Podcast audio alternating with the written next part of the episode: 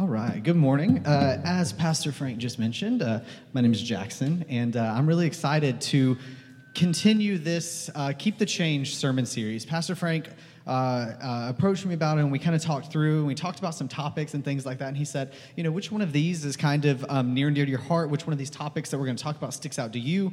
And um, this one was something as I read over them as the topics and I prayed about them, and I was like, this is the one. Um, th- this is the one today that is kind of me um, in, in a nutshell. And it's something that when I chose it, it's because I need the most work at this one as well. Um, so when I started thinking about it and praying about it and, and reading uh, scripture about it, I was like, you know what? This is the one that I need the most help with in my life as well. So I want you to understand first and foremost that while I'm up here um, talking to you, um, I, am more or less talking to myself as well. And not only that, I've been talking to myself throughout this whole process of me preparing for this message today. Um, so I want you to know that I put a lot of thought into it, and it's not just about you, um, it's more, more or less about me than anything. And as I was preparing, one of the big things that, that I wanted to do, and one of the biggest things that kind of stuck out to me was I want to start this this this message a little differently today. Uh, typically, you know, uh, I, I'm I'm kind of like to get up here and, and, and, tell a story and kind of jump in and you know things like that. But today i want to do something a little different. Uh, i want to actually start with scripture today. Uh, it's the very first thing i want to do. That's the first thing i want to start off with because i think that it gets us in the right mindset gets us in the right mood to say hey we're going to start this message with not a funny story not an interesting story not an embarrassing story of something that's happened to me which there's plenty of those. Um, but i want to start with scripture because that kind of gets us into where we're where we're going to be today. And I want to start with Ephesians 4, 1 through 5. Uh, and I know I didn't give you much notice on that. Uh, so if you want to turn there while we read, you can. Uh, but it'll also be up on the screens as well. Um, so Ephesians 4, 1 through 5. And this kind of gives us an idea of the topic and where we're headed today. It says, As a prisoner for the Lord, then I urge you to live a worthy life of the calling you have received. Be completely humble and gentle. Be patient bearing with one another in love. Make every effort to keep the unity of the Spirit through the bond of peace. There is one body and one Spirit, just as you were called to one hope when you were called, one Lord, one faith, one baptism. Some of the words that I want to pick out there that I wrote down are completely humble, gentle, patient, being with one another in love, keeping the unity the bond of peace. What are the things that we're talking about here when we talk about those things? And that's community. It's, it's being one community, right? Being unified, unity, um, being one in the spirit. He, we said one Lord, one baptism, one calling, um, being patient with one another in love, the bond of peace. We're talking about community here.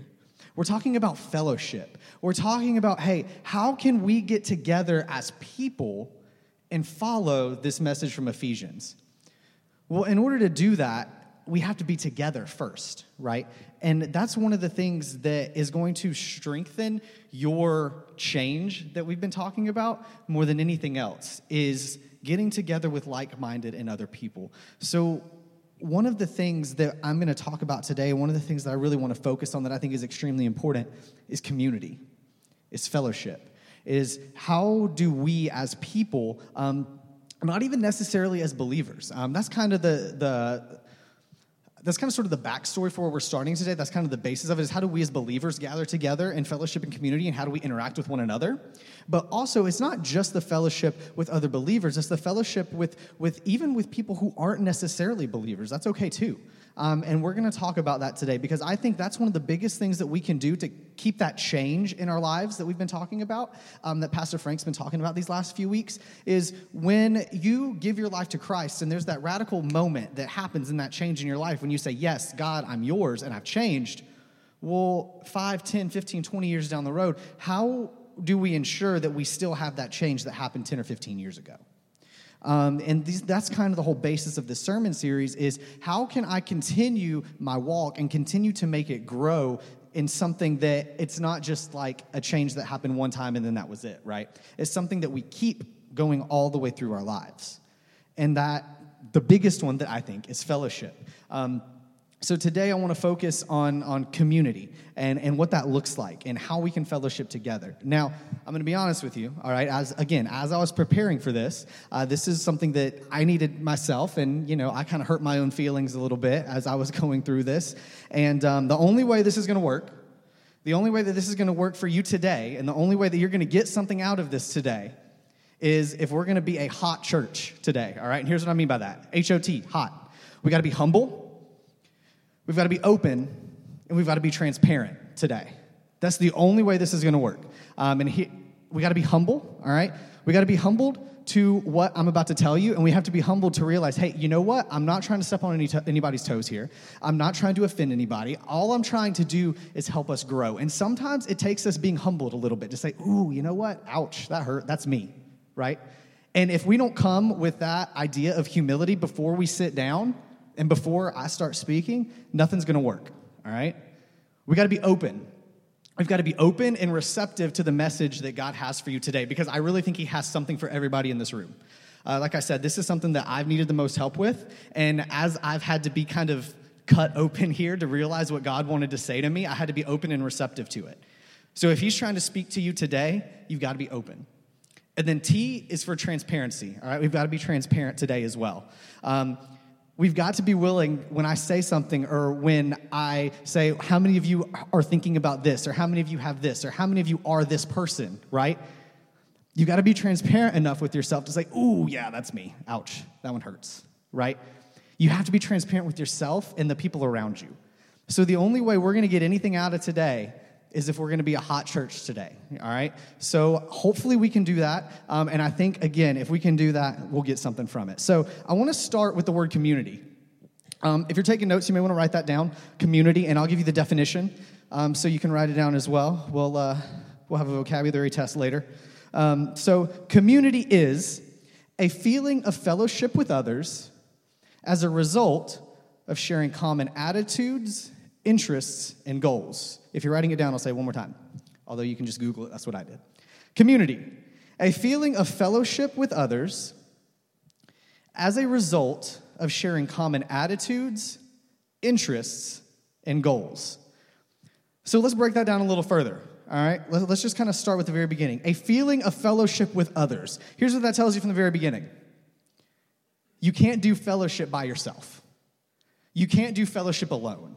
And for some of you people who like to be alone all the time and you're a loner, and we'll get to you in a minute, which that's also me as well, you can't do fellowship by yourself. All right? It, it says right there a community is a feeling of fellowship with others, not with yourself, right? You've got to be willing to meet with other people. As hard as that is for some of you, it is extremely difficult for me, right? Um, so, but I'll address you later. Um, but we have to be willing to not be a loner and go out and be with other people and share with other people. Sharing, by the way, brings me to the next part. It says, um, a feeling of fellowship with others as a result of sharing. That's a tough word for a lot of people, right? Sharing. That kind of goes against every single thing in our human nature. As humans, in, in our nature and ourselves, we're selfish, right? We don't like to share. Think about um, your children, if you have any when they were younger, or even if you've just watched babies in any kind of setting, they're selfish, right? They want their toy and then they want everybody else's toy in the room too. They don't like to share it with people. Um, uh, they, they just, that, that's, what, that's their human nature. You have to be taught how to share. Most children are not good at sharing, they don't understand it. Because our human nature is say, nope, that's mine, that's mine, that's mine, and everybody else's is mine too, right? I don't want to share with anybody. That's our human nature, is to not share. Selfish. But in order for fellowship and community to work, you've got to be open and willing to share with other people. You've got to be willing to do that. And I think these two things, the, um, the feeling of having to be with somebody and the feeling of having to share, those are really the two things that keep most of us out of fellowship because we don't like to do that. It makes us feel uncomfortable. We don't like the idea of being vulnerable enough with other people and sharing our personal feelings, we don't like that idea. So that keeps us away from, from a small group or from fellowship or from a community with somebody else. What that inclines us to do is to come in on Sunday mornings, say, hey, have superficial conversations with people, sit down, get what we're supposed to get out of the Sunday morning service, and then leave and go home and then do it all again the next week on Sunday. Because as much as we don't like to be around people, this is okay because there's no real like conversations happening right here, right? Because you can come in, grab coffee, and sit down and leave. And if we continue in this idea of, hey, I'm selfish and I'm lonely and I'm a loner, then we're never to get this important piece of fellowship that being in a small group or something like that has. And if that's the case, then we're never to grow.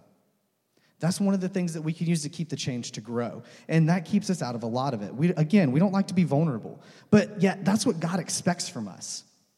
He wants us to be in that sort of small group community to be able to share our testimonies with people our victories with people, our failures with people.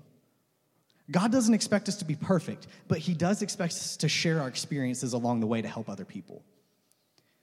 Because some of the best advice that I've ever gotten, or some of the best, um, uh, maybe not advice, but just some of the best experiences that I've ever had, or things that have helped me the most in my life, have been from other people who are experiencing the exact same thing that I am at that time. And the only way I would get help from that person is if they were willing to open themselves up and say, Hey, I've been there. Hey, I know exactly what you're going through. I was either there five years ago, five minutes ago, or you know what? I'm still there right now. Hey, let's figure this out together. We're not supposed to do life alone, and we're not supposed to do Christianity alone either. That's not how it works. You're better in a group. You're better with other people who can help you walk through things. And that's what God expects from us. Um, he expects us to be able to fellowship together and do those types of things. And it creates this culture of spiritual healthiness. Because if we're all in a small group and we're all talking about the things that are painful to us and the, the things that we're failing at on a weekly basis, but yet we also have people who are telling about the great victories that we've achieved, when we come together on Sunday mornings, think about how healthy we would be because we're not here just pretending to be people that we're not. Everybody knows what you're going through, and people are here to pray for you and lift you up. People can't pray for you if you don't tell them what's going on. You can pray for yourself, and that's good, and you should do that. But there's power in prayer. There is power in other people lifting you up, but they can't do that if you're not willing to be a little bit vulnerable and share what's going on in your life, no matter how painful it is. Community and sharing and being together is huge. Now, the second part of that definition talks about what we're supposed to share, right? Um, sharing common attitudes, interests, and goals. Now, here's the deal whether you've been a Christian for five minutes or you've been a Christian for 15 years or 25, 30, 45 years, whatever it is, our attitudes, interests, and goals should be the exact same. They should be, you know, Christ like, we should be kingdom minded, and the ultimate goal should be to go to heaven, right? Like that should be everybody's common attitudes, interests, and goals. That's just what they should be. So here is where it gets a little, um, here's where it gets a little uncomfortable, right? Just be honest. Think about the people that you hang around with and you associate with on a daily basis. Do those people really share those common attitudes, interests, and goals as you? It's a question that you have to answer for yourself. That's a question I had to answer for myself, and I wrestled with it because some of the people that I hung out with the most, some of the people that I called my best friends, we didn't really have that much in common at that point, right? Um, we didn't share those common attitudes, interests, and goals. And here's where it gets even more unpopular with people, right? Um, because you may be sitting here saying, "Yeah, Jackson, that's great, but you know, he's my boy. Like he, like he's been there. Um, she's my girl. She's helped me." right? Like they've been there forever. And I get that and I understand that, but I didn't ask you that. What I asked you is, what are they doing for you right now? That's great that they helped you 10 or 15 years ago, but you're a different person now, right? Um, you've changed. You want to keep that change that you had, right? And if you want to keep that change, what are those people doing for you right now? You have to grow. See, a lot of us, we expect to be this big, spiritual, successful, we, we want to grow into be this big, mighty tree, right? But yet we're still growing and we're still trying to grow in garbage because we won't get rid of our old life. We've had that change and we expect to see great successes, yet we won't change the people that we've been hanging out with. We made a change in our life, and that's great, but we haven't fixed the rest of our life yet. So we're basically a tree growing in soil that's not healthy for us. Our root system is non existent. We can't expect to grow if we're still doing the exact same things we did before the change, right? This, this whole sermon series is about keeping that change that we've had, but we can't keep it if we're not willing to change everything. You can change your mindset and belief, and you can say, Yeah, God, I, my heart's changed. Okay, but have you changed everything else around that? And if not, maybe that's why you haven't seen the spiritual growth that you've been hoping for. Maybe you became a Christian 10 years ago, but you're still hanging out with the same people you did 15 years ago before you got saved, right? What do you expect to happen? What do you expect to happen at that point? To keep the change means everything. You've got to change everything. And the people that you hang around with are extremely important. So, again, I want to ask you take a look and just think about for a minute your seven closest friends, right? Some of you are like, whoa, seven? Who's that guy, right? I have one. Um, that's okay, either one. But just your closest friends, you know, two, three if you have them, whatever. Think of your closest friends. And then I want you to think about which of those people are making you better? Which one of those people are making you better? Which one of those people are helping you grow? Maybe spiritually, maybe just in life, right? It doesn't even have to be spiritual. It doesn't even have to be spiritually. It just can be who's helping you become a better person. And then let's get to the people like me who don't even really like to be around people all that much, right? Um, and you and I are what I effectively like to call the hermit right? We like to get out of our shell just a little bit, enough to get what we need, and then we like withdraw right in our shell again. And then we say, No, it's safe in here. Nobody can hurt me because I'm in here by myself, right? And I enjoy the company of my aloneness, right? That's totally me. Um, that's always been me. I am from the very beginning. Um, I am a loner, and I've been okay with that. Um, it's served me well so far, I guess. Um, but can I be honest with you? As I've been praying and thinking and looking at the scriptures, that's not how God wants us to do Christianity. That's not what God calls us to do in ministry with other people. You're not going to grow by yourself. You're, you're not going to do it. Um, and as much as much as that hurts and as uncomfortable as that is for you and for me especially, look, I'm not a people person. Um, it, it's really difficult for me to, to get and have a one on one conversation with people, right? Like, that is so totally far out of my comfort zone, it's ridiculous. Which is crazy because I can get up here and talk to a bunch of people at one time, but like, I, I don't know, maybe I just have this fear or something. I don't know what it is, but it is very, very difficult for me to have intimate, small, like in depth conversations with people one on one or like in a small group setting. It's just difficult. I don't know why, it's just who I am. But that's where I have grown the most. Um, I was, Pastor Frank asked me a couple, I guess it was maybe two years ago now. He said, Hey, man, I really think you need to lead a small group. And I was like, Oh, I don't want to. Can't do it. Nope, not me. He's like, Yeah, but you know, you get up here and you know, yeah. I'm like, It's different. I don't know what it is, but it's different. Um, I can be up here all I want to, but you know, sitting around in like a circle on couches and chairs with people and like having to look at somebody and have them talk and me, like I just I can't do it. I can't, I can't do it, Pastor Frank. I'm so sorry. He pushed and he pushed, and eventually I said, okay. Um, and I did it, and it's been a learning process for me. Um, and it's been difficult for me because it's so far out of my comfort zone. But I'll tell you what, I've grown so much doing it because I realized how much I was missing. I realized how much, hey, I can read a set of verses myself at my house um, and I can get my perspective on it. But when you're in a small group and you're meeting with other people, you get three, four, five, maybe six different perspectives that you never thought of. They see things differently, and that's why they're there. And not only that, they can pray for you. You can share, again, your failures, your victories, and things like that, and it makes you feel good, right? It makes you feel better about yourself. Being a hermit is not healthy for your growth. But neither are people on the opposite end of that spectrum, right? There are people, um, and this maybe you're saying, you know what, Jackson, I'm not a hermit. I love people. Okay, well, do you like being around people? Do you like the idea of people, right? Because there are a lot of people who have no depth of relationship, but yet they'll have 20 or 30 friends around them at all times. But there's no real substance to those relationships, right? They just like to have people around. They're social, and that's fine too. But let me tell you something else that's not to help you grow either. Because there's no real conversation happening there. There's no real um, stuff going on. There's no real sort of feelings or, or prayers or anything like that happening. They're just there because you like people. They're not there because they want to help you grow or they're not there helping you grow because there's no depth of relationship there. And then there's this third group of people, which we've kind of already addressed. And this third group of people, you say, you know what? I get that, and I have relationships. I have a community.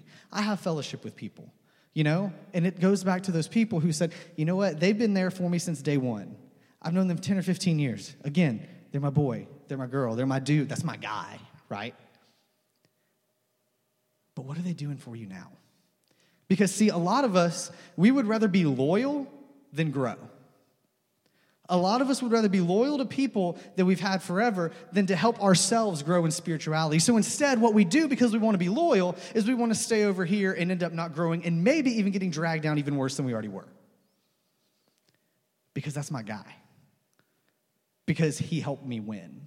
And she's been there since. And I'm not telling you to cut those people out of your life. That's not what I'm here to do. Um, those relationships have a place. But what I am telling you is that can't be your primary association if you want to keep that change that's happened in your life. It just, it can't be. One of the hardest things that I've had to do this past year is I've had some friends who I've known for a long time, who I was really good friends with, uh, people that I room that I roomed with, that I was roommates with, that I lived with. I had to kind of slowly take a few steps back from them this year because I realized you know what? I'm a tree trying to grow in trash, in soil that's not good for me. And I've had to kind of cut them off a little bit. Now, I'm not saying I don't hang out with them or don't associate with them because I do, but I'm not hanging out with them every weekend. I'm not going out with them all the time. I'm finding new friends that I can actually have a real community and relationship with. They're actually going to help and benefit and grow me. And, and I'm not going to lie, it's tough. It was tough to do that. Because those were the people who were there for me when I had issues right? Like those are the people that were there for me when i was going through a lot of like a lot of junk 10 15 years ago. Those were the the the, the guys who were there. And now here i am having to say i appreciate that but i, I just i can't you know? I, I can't be there with you and doing what you do anymore. It's not good for me. I'm not growing. And I need you to take stock of that in your life as well. Whatever kind of those three groups of people that you are, none of those three are good for keeping the change in your life. And whichever, here's the transparent part, right? Whichever one of those three categories you fall into, you need to be transparent with yourself enough to say, that's me.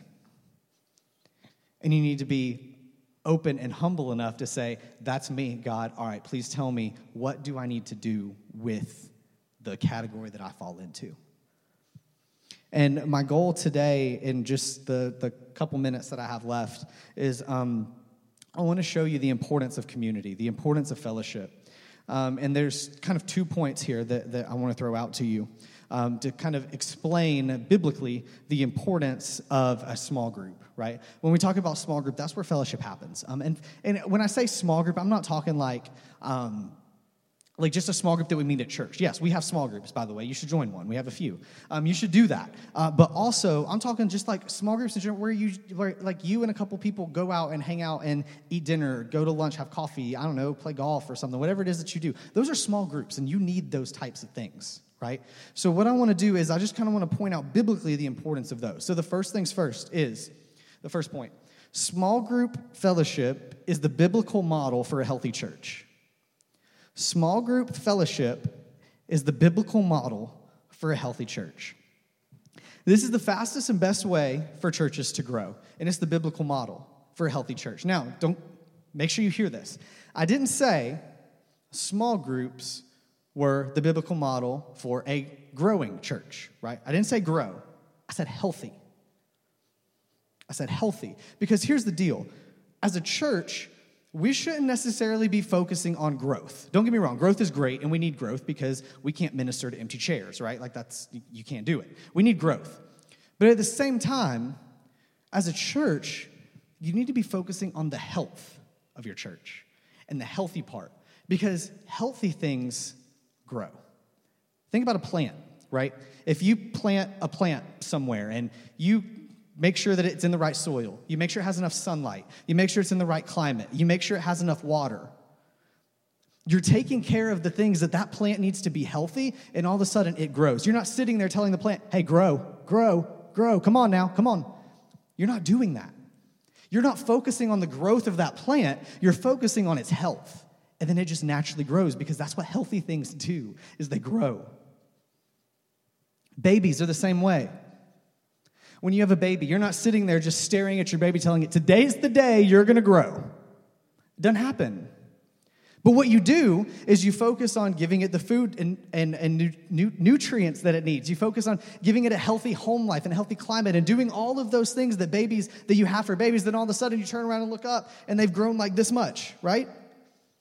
Because healthy things grow. Because that's great if, you know, we could go out and we could do things to make this church grow. Sure, we could offer free food every Sunday and there would be 300 people here. But that's not a healthy church because we don't have any depth of relationships. That's why small groups are huge. People wonder why their churches aren't growing. It's because their believers aren't healthy. And the people in their church aren't healthy because they're not meeting in small group people together. It's a process. The second you start meeting in fellowship with other people, you start to grow in your faith. And then what that does is that causes you to go out and tell everybody about it. And what that does is bring people in. Then the church grows. It's a process. As a church, you should not focus on growth, you should focus on becoming healthy. That's why small groups are so important. That's why fellowshipping with one another is important. The only way that we can be healthy is through community. It reminds me of a story in Exodus 18, and I don't want to read the whole story to you. Um, it's a whole chapter. I'm not going to read it to you, but I'm going to summarize it for you. Uh, I would suggest you maybe write that passage down and then go read it later for yourself. It's Exodus 18. But basically, what happens here is it's Moses, and he's in charge of the two million Israelites that he pulled out of Egypt, all right, out of slavery and into the promised land of Israel. So he's got these two million Israelites. He's like the pastor over his community, which is two million people, right? And basically, what the Bible says is that he wakes up stupid early in the morning and goes to bed ridiculously late at night because he is the only person who is the counselor, the mentor, the judge for all two million of these people. So, all two million of these Israelites basically line up every day. They take a number, right? Like you're at the DMV and you have, you know, all these big numbers that takes forever. And then Moses calls out the number when he's ready and he comes and he's the judge and the counselor, the mentor. You tell him whatever you need and he does whatever he can, right? He's the pastor. That's his job. Well, his father in law, Jethro, which I think is an awesome name for a father in law, by the way. Uh, Jethro, that's a pretty good name. Um, so Jethro comes and he says, Moses, dog, what you doing? You are going about this all wrong. You got 2 million people lined up from here to like the Red Sea over there where you just came from, and you're trying to solve all these people's needs. You're only one man. You can't you can't minister and pastor to all 2 million of these people. It's just not possible. So what Jethro does is he said, "Moses, I got an idea. Here's what you're going to do. You're going to take your top, I don't know, 10, 15 people and you're going to put them in charge of a small group of those 2 million people. So that way, whenever those 2 million people need something, they're not coming to you, they're going to their leader, they're going to their small group leader, they're going to the people, the person who's in charge of their little group of people. Because Moses, you can't keep doing all this, dude, you're about to die. Not only that, think about how long it takes for 2 million people to have their voices heard. By the time, if you're number 2 million in line, by the time you get to Moses, you're probably one year to death. And at that point, what's the, what's the point, right? He says, Moses, not only is what you're doing wrong for you, but it's wrong for your community. It's wrong for your people. Because you shouldn't have to wait in front of two million people to have to talk about your issues, to have to talk about your problems, to have to ask questions, to have your voice heard. That's why small groups, especially at a church, are so important. Look, as good as of a people person as Pastor Frank is, he cannot minister personally to all 120 of us on a weekly basis. He just can't do it. Frank can do a lot of things. I don't think he can do that. That's why we have small group leaders. Because if you have a problem in the middle of the week and Pastor Frank is busy doing all the other stuff that he does during the week, that's what your small group leader is there for. Is to say, "Hey, let me pray for you. Hey, let's meet, let's talk." Pastor Frank can't be there all the time. He wants to be, but he can't be. That's why small groups are so important. Because it has your voice heard. It's making sure that all your needs are met. Moses couldn't meet all the needs of his 2 million Israelites until he came up with the small group idea. Well, Jethro came up with the small group idea. That's the biblical model for how church should happen. Because on a weekly basis, all of us should be able to get our weekly Mets need if we're part of a small group. Because we have people there who care about us. We have people there who will listen to us. We have people there who can help us through things. That's why small group fellowship and community is so dang important. To have people who are there for you and care about you. Because you've all been to a church probably, or if this is the first church you've been to, you've been to a church, I know I have, where you come to church and the people on stage, the pastor, the worship team, whatever, they don't know who you are. They don't know your name. They don't even know what you look like. And what that allows for you to do is slip into church and slip out with having any meaningful con- connections with people, conversations with people. That's not healthy. You need people who know who you are that when you come into church, they meet with you and say, Hey, how are you doing this week? Hey, how's your week been? Hey, remember what you told me last week? Yeah, how's that going, right? Getting personal with people. That's the only way that a church can be healthy is to grow. The second reason why small groups are so important, and we're going to be in Acts 5:42 for this one. The church, the church must grow larger and smaller at the same time. We've got to grow larger and smaller at the same time. Here's what I mean by that. Um, again, this is a biblical model in Acts 5:42. This is the first church, right? This is uh, what the first church in the Bible did. Um, so it says, day after day, in the temple courts and from house to house, they never stopped teaching and proclaiming the good news that Jesus is the Messiah. Day after day, they met in temple courts and from house to house. Now, give you a little historical background because, you know, I'm a social studies teacher and that's what I do. Temple courts at this time were the time or were the place where everybody would go to gather. It was like a big courtyard. Um, there was this big, like, outdoor area. I'm sure there was a nice little fountain with a statue. You know, that's what I can just picture it as. People would eat there, people would hang out there, people would gather there, all right? This first church would have big worship experiences in the temple courts for everybody to hear. They would have these large group, like big worship services. And then after that, they would go back in their houses and they would meet together and have meetings in their house to house. They would separate. They're growing larger and smaller at the same time. That's what the model is for our church. Now, don't get me wrong.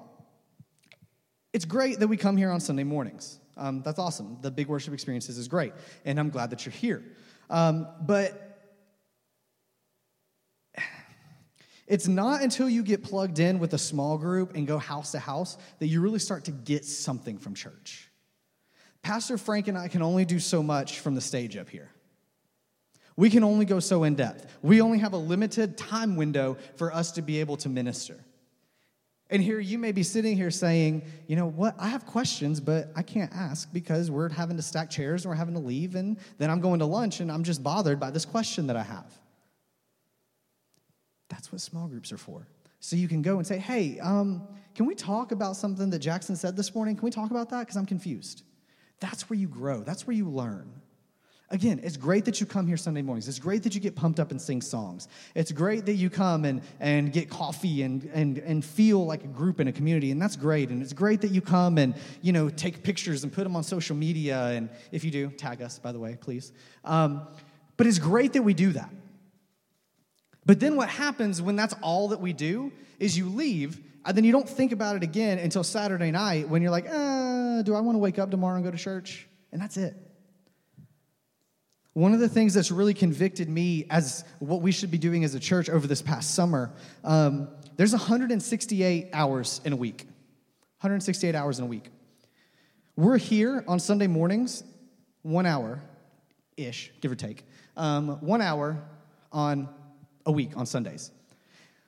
That's 167 hours throughout the rest of the week that we're not doing anything related to Christianity, right? Related to God.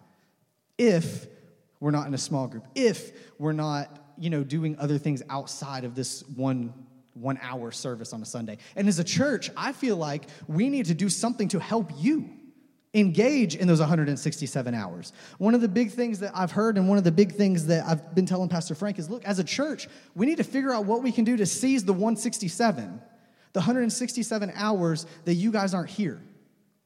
Whether that's creating more small groups, whether that's doing events, whether that's posting on social media for you guys to say, oh, hey, that's right, or hey, that's, a, that's an encouraging word, right? That's what small groups are for, is to get you thinking about the stuff other than what it looks like on Sunday morning, is seizing that 167. And now I say that, but uh, I mean, look, we got to get bigger on Sunday mornings too, right? Like they were in temple courts. We got to get bigger on Sunday mornings. And again, I know it's not all about growth, and I know it's all about numbers, but it kind of is. Again, there's empty chairs out here. We can't minister to empty chairs. If you're sitting next to an empty chair, you can't minister to that empty chair. You could, but people might think you're a little crazy. Um, you have to have people in these chairs. And it's great that, you know, we can do all this stuff, but at the end of the day, we've got to grow our larger and smaller as well. We've got to grow Sunday mornings. That's why, you know, I wear the things that I wear. That's why we play the music that we play. That's why we offer coffee. That's why we um, do the things that we do because we're trying to attract lost people. That's the whole point, is attracting lost people to what we offer so we can minister to them when they get here. But then the problem sometimes becomes we have people and I've been in many churches where this has happened, not necessarily this church, but just from my general experiences that happen, is we say, why is Jackson wearing that? Why are we playing this kind of music? I, I haven't heard this on Christian radio. What is this? Um, why are we doing this? Why are we doing this? Man, it's because we're not trying to attract you. You're already here. We're trying to attract the lost people so that way when they get here, you can do your job and minister to them. What would our church look like if the seat that you're sitting in is not there for you to just sit casually and observe? It's for you to minister to the people next to you. We have got to stop just coming to church and sitting here and observing and watching the show. That's not our job. We need to start charging admission if we're going to do that. When you're here, your job is to minister to people. How healthy would our church be if that happened? Because what happens is you come and you complain about all the stuff that happened, and then you leave and go to lunch. You're like, well, I didn't get anything from that. Or here is the biblical model that it's supposed to happen. Is you come to church you minister to people and you say oh you know what? Maybe um, i've heard that sermon before because pastor frank is trying to preach to all the lost people that were here. So i kind of know that story. And that's fine and that's great. And then you leave and you don't get anything out of it. But here's what happens. You go to your small group sometime that week and that's where you grow. Most of us who have been in church for a long time are not going to grow on sunday mornings where we're going to grow is in our small group fellowship where we can dig in and engage with people. That's the biblical basis for what fellowship is all about. Is the healthy spiritual growth. And we're not doing that. We need to do a better job of that. I looked at the numbers, or I think I looked at the numbers. I don't know what I looked at, but something said, um, or just kind of what I estimated, right? About 30% of our church is involved in a small group. About 30%. Maybe a little higher, maybe a little lower, depending on the week. Yo, we have got to get plugged in. We've got to. That's the only way we can have spiritual growth and healthiness. We're not going to grow if we're not in a small group. We got some work to do, and that's okay. We're going to do it together as a church. But that's the easiest way for you to keep that change is being involved in a small group together. Now, I'm kind of as I wrap up here, I want to leave you with kind of three reasons that's important that why you should be in a small group. All right, three reasons. Here we go. The first one is small groups are biblical. It's a pretty easy one, right? Small groups are biblical.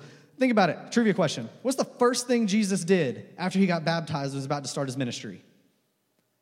He got a small group. He came up out the water and he started walking. He said, Hey, fishermen, yo, I need some accountability. Come here. He said, Oh, you're a tax collector? Sweet. Come with me. Let's walk. He said, Yo, Peter, I know you're a failure at everything, but that's okay. Come on. We'll walk together.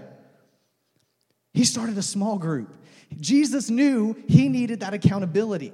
He knew that he needed those people around him, even though he's Jesus, to bounce ideas off of and to pick him up when he's having a bad day.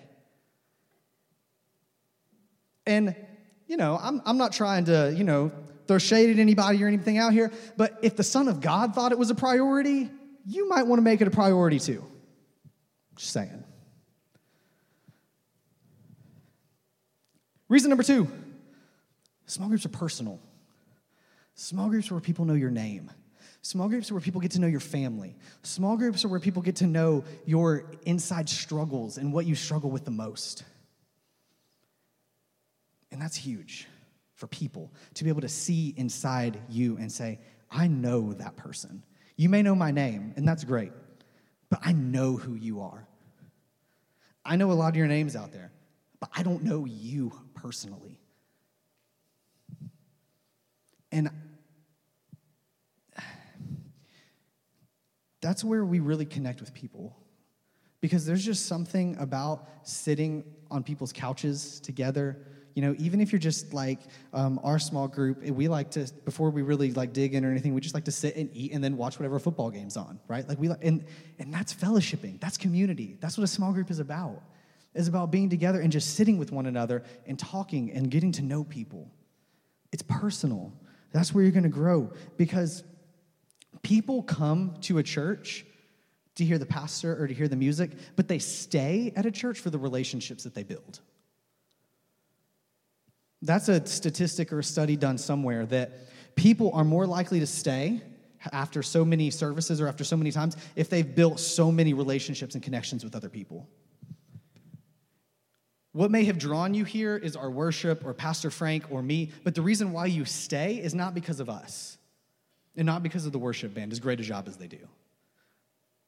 It's because of relationships you build with the people sitting next to you. And the easiest way to do that is in a small group. And then the last thing that we just kind of talked about uh, small groups are where you get healthy. Again, Pastor Frank and I get up here and we're very limited to what we can do. Small groups aren't. There's no limits there. You can do whatever you want as a small group. Um, you know, as a small group, as I am a small group leader, we sat down and talked about together. We said, okay, what do we want to do next? We talked about it. Whatever's going to help us grow, right? That's what it's about. Small groups are where you get healthy. And again, healthy things grow healthy things grow. And then in turn, because we're growing, our church is going to explode.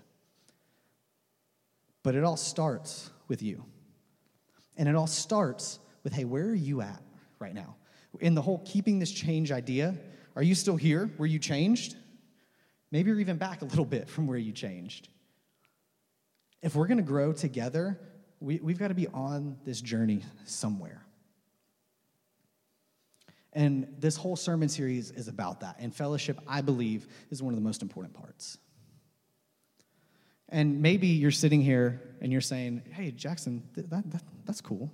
Um, I want to be a part of a small group, but I don't even know, you know, this whole Jesus thing. I don't, I don't even know. And that's great. I'm so glad you're here because we can take care of that. The best decision you will ever make is that change in your life to say, God, I need you. God, I need you to come in and change my life. I took, you know, this, you're maybe sitting there saying, I took stock of all the people around me. They're not good for me, and I know that. I know those three, four, five people that I'm hanging out with aren't good for me. I want to change. And that's great because that's the whole reason you're here. And maybe some of you are saying, you know, Jackson, I've changed. Um, I had that change 10 years ago, but I haven't really kept it right? I've, I've kind of gone away from that. And, and again, Pastor Frank mentioned this a couple weeks ago. You can't like lose that salvation, right? That's not what the Bible teaches. Um, you, you can't lose salvation, but what you can do is lose that fire and that passion that you had when you first got changed. It reminds me of like when I was younger and I would go to like Christian camps or whatever over the summer. Like I would come back like on fire and I'd be like, yeah, God, yeah, Jesus. And then about a week later, I'm like, eh, you know, I lost that change that happened. I lost that passion and fire. And this is the same thing. We have to figure out a way to keep it. And I think that all starts with the people that you associate with. So, what I would encourage you to do, again, take stock of those people around you who you associate with. And y'all, please get a part of a small group. I'm not just saying that because I'm up here and I want our small group numbers to grow, right? That's not why I'm up. That's not why I'm up here preaching that. I'm up here telling you that because I honestly and truly believe it will be one of the best changes that you can make for your life is to get a part of an accountability group who actually can say that they care and know who you are in your family. And if you're saying you don't have time, I get it. You need to find a way to carve out like an hour of your time of a week. You've got to. It's huge. We have enough small groups where it, it's flexible, right? We, we have a lot of different times and meeting locations where you can meet that hopefully fits your schedule the best. But please do that. I'm really encouraging you to do that. Again, not because I have to say that because I'm on staff here, but I'm saying that because as I've prepared this and as I've been praying, I truly believe that that's the best way to go, is to be a part of a small group. So, what I want to do is I want to pray really quickly. Um, and as we do that, again, take stock of your life. Which of those three people that we talked about are you? Are you the one who's the hermit? Are you the one who has no depth of relationships? Are you the one who's the loyal to a fault, right? Take stock of that while we pray. Dear God, I just thank you for this day that you've given us and this ability to be able to gather in, in a community and in a fellowship, God. It's huge. God, I just want to thank you for the biblical model that you've laid out about how we should do life together and how we should do life as a church, God. Our goal is to be kingdom minded and, and Christ and Christ like, but God, we can't do that if we're not growing. God, please remove all of the trash that we're trying to grow in. Please remove all of the non fertile soil that we're trying to grow in, God. We want to be great and mighty, successful, growing, healthy trees for you. But God, we can't do that if we don't know how to keep that change that you started in us. And if there's somebody here who's maybe never had that change, and you're saying, Jackson, I want to be a part of what's going on. I want to be a part, maybe not just of Lake Point, but be a part of this kingdom minded community, this Christ like community that you're talking to me about. I, I, I've got to be a part of that. And if that's you, then it's really simple. All you do is say something like this God, please forgive me my sins. I'm a sinner. I invite you into my heart, and I believe that you died on the cross for me and that you are my Savior. And God, come into my life and change me. And God, help me keep that change for you because I want to live my life for you and only you. God, I want to have a relationship with you. And if you just said that prayer with me, I want you to find somebody after the service, whether it's Pastor Frank, whether it's me, whether it's somebody sitting next to you. I don't care who it is. I want you to find somebody and tell them, hey, I just prayed that prayer and I want to be a part of what God's doing in, in this community. And maybe if you're somebody who, who has already had that change, but you're not part of a small group or you're not as plugged in as you want to be, and you, and you realize, hey, you know what? I'm not growing, and it's because I don't have that community and I don't have that fellowship. If that's you, I pray I pray that you would seek God and say, God, what do you want me to do? And be open to when He says, I want you to be a part of a small group. It's huge. God, thank you for your love. Thank you for your grace. Thank you for your glory. And thank you for everything that you are, everything that you do, and everything that you're going to do. God, we love you. And we pray all these things in your name. Amen.